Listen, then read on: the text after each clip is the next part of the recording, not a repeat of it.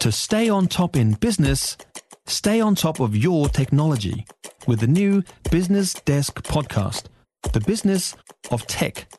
Listen on iHeartRadio or wherever you get your podcasts. I feel very sorry for Green Party MP James Shaw today. I almost, almost said, almost called him Green Party co-leader, but of course, as of the weekend, he's not. After the party voted to kick him out and put it to the vote to find out whether members want him to continue or want someone else. Shaw is having a media conference at 10 o'clock, but he's already confirmed today that he is going to put his hat back in the ring to try and get re elected back into the job. Which, when you think about it, it's a bit like someone being made redundant and having to reapply for the same role, isn't it? So I'm feeling very sorry for him. But at the same time, I'm not in the least bit surprised. I'm sorry for him because, as climate change minister, he was always going to be on a hiding to nothing when it came to keeping the Green Party faithful happy and not looking like he sold his soul for politics or sold his soul to Labour. But I'm not surprised, given there will always be an element within the Greens who aren't prepared to compromise. And James Shaw's political life has been full of compromise, especially since he's been climate change minister. If you think back to the 17th of May this year, it was the day after the government's emissions reduction plan came out. And I could see then what happened at the weekend was coming. As I said at the time, I thought the emissions plan was a dog's breakfast, and I thought James Shaw was toast. And the plan itself, first of its kind, here in New Zealand, with the goal of getting us to net zero greenhouse gas emissions by 2050 but it was and still is, as far as I'm concerned, a mishmash of nothing. I remember the day it came out. I was talking to someone who had been a well, had had a minor involvement in putting it together, and they said part of the problem was there'd been too many cooks in the kitchen. The main issue being Treasury's over the top involvement, which inevitably meant economics won out over the environment. And because that happened, I was convinced that James Shaw was on shaky ground as far as co leadership of the Green Party was concerned. I thought the rabid greenies within the party would be very dark on James Shaw, especially because the emissions plan doesn't really crack down on agriculture and is probably seen by some as a get out of jail card for farmers.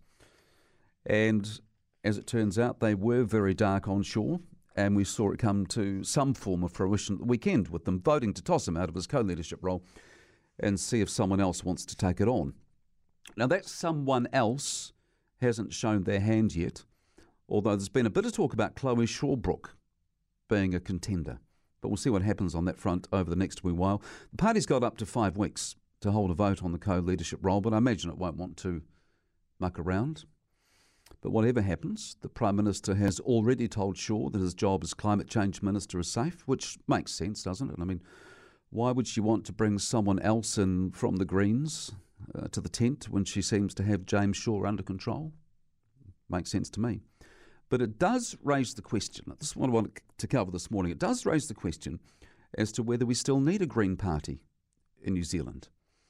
Because when you think about it, awareness of climate change and its impact on the environment is not a was not a niche market anymore, for want of a better term.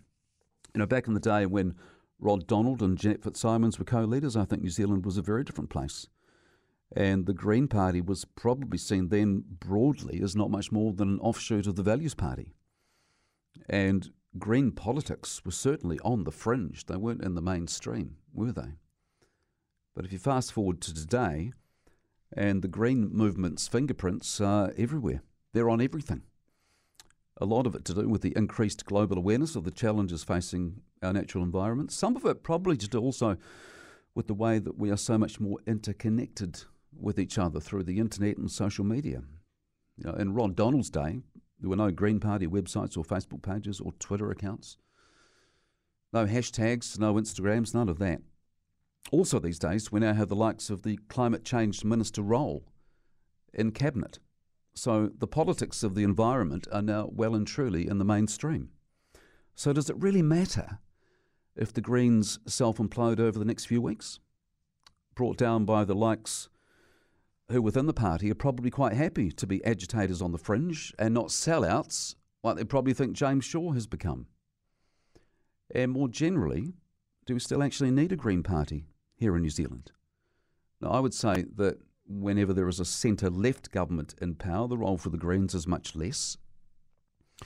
But as soon as you get the likes of National and or ACT in government, well, I think that's when the Greens would come into their own. Because when was the last time, think, when was the last time you heard Christopher Luxon or David Seymour speak passionately about the environment?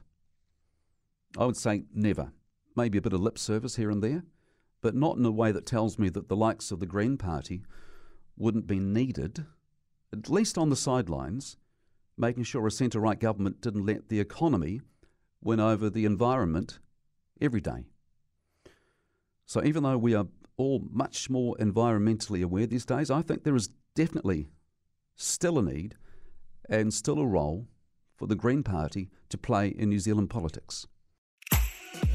If you enjoyed this podcast, you will love our New Zealand Herald podcast, The Little Things, hosted by me, Francesca Rudkin, and my good friend Louise Ayrey. We focus on all the little things that you can do to make a positive impact on your life and to cut through the confusion from the health and wellness industry.